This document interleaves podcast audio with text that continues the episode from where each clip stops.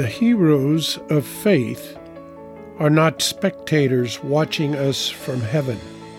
Rather, their lives are witnesses to us, having successfully overcome. The Christian life is often likened to a race. We are to lay aside everything that hinders our progress, particularly every form of sin. Now, Paul says, You've all been to the stadium and seen the athletes race. Everyone runs. One wins. Run to win. All good athletes train hard. They do it for a gold medal that tarnishes and fades. You're after one that's gold eternally. That's 1 Corinthians 9 24.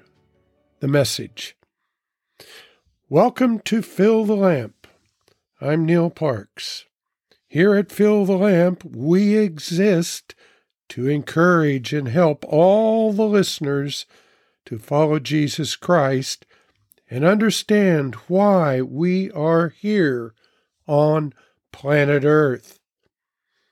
We are in the book of Hebrews, and the writer is very passionate with his explanations of faith by way of endurance, even though there are many hurdles and potholes that get in the way as we pursue God's will for our moment here on earth. Coming out of chapter 11 last time, where it all boils down to the understanding without faith, it is impossible to please Him. For he who comes to God must believe that He is. The Bible is a brutally honest book. It contains stories of liars, murderers, and adulterers, and these are the good guys. If we read the Bible looking only for positive role models, we'll be quickly disappointed. But if we are honest with ourselves and confess our own faults, we will find in Scripture, particularly in the Old Testament, that we have much in common with many broken saints of the past. But we must not stay broken. We must follow their path to transformation through repentance and faith.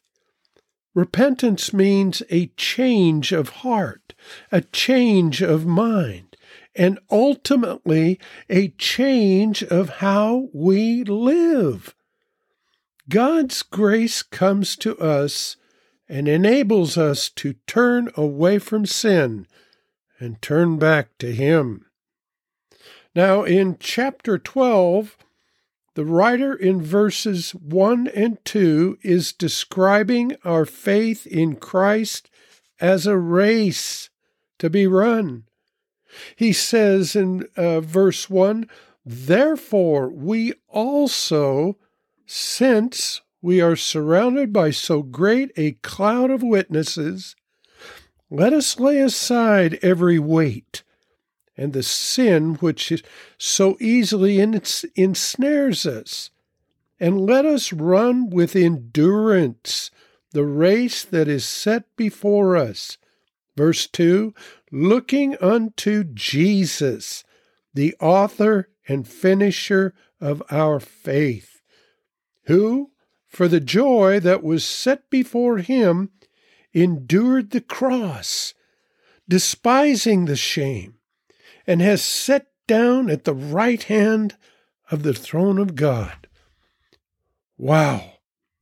Here the writer is telling us that we, the bride of Christ, are part of a group, the body of Christ, or as he puts it, so great a cloud of witnesses. But that last verse of chapter 11 sets the stage. In verse 40, God having provided something better for us, that they should not be made perfect apart from us. Folks, so here it is. As to acknowledge those people of faith in the Old Testament went through sufferings after sufferings.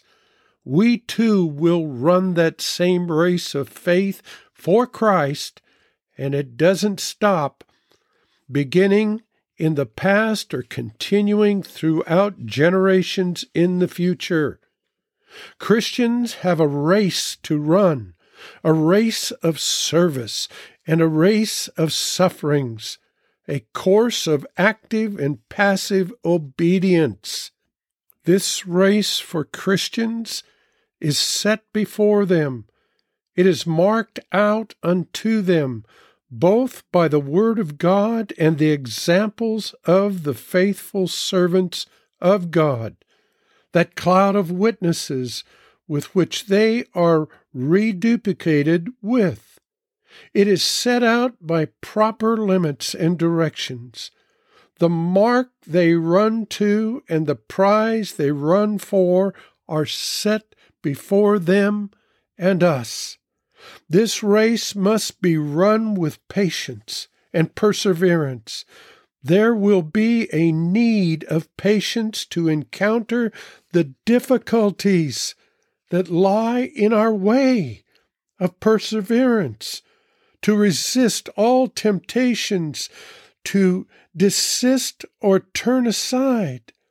Faith and patience are the conquering graces, and therefore must be always cultivated and kept in lively exercise.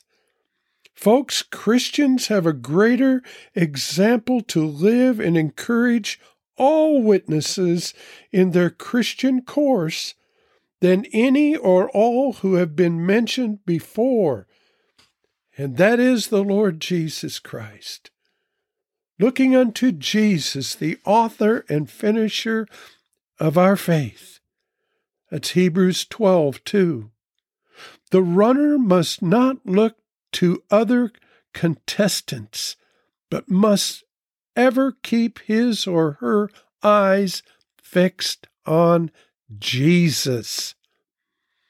You see, my listeners, our beloved Jesus is wanting each one of his believers, his bride, to be focused exclusively upon him as He is everything we need as His wife to be for eternity.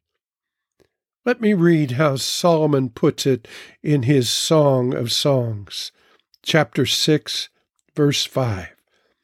It says, Turn your eyes, God speaking, turn your eyes from me, because they overpower me as always. Your hair moves as gracefully as a flock of goats leaping down the slopes of Mount Gilead. Look how the message shares it. Dear, dear friend and lover, God speaking to his bride now, you're as beautiful as Tirzah, city of delights, lovely as Jerusalem city of dreams, the ravishing visions of my ecstasy.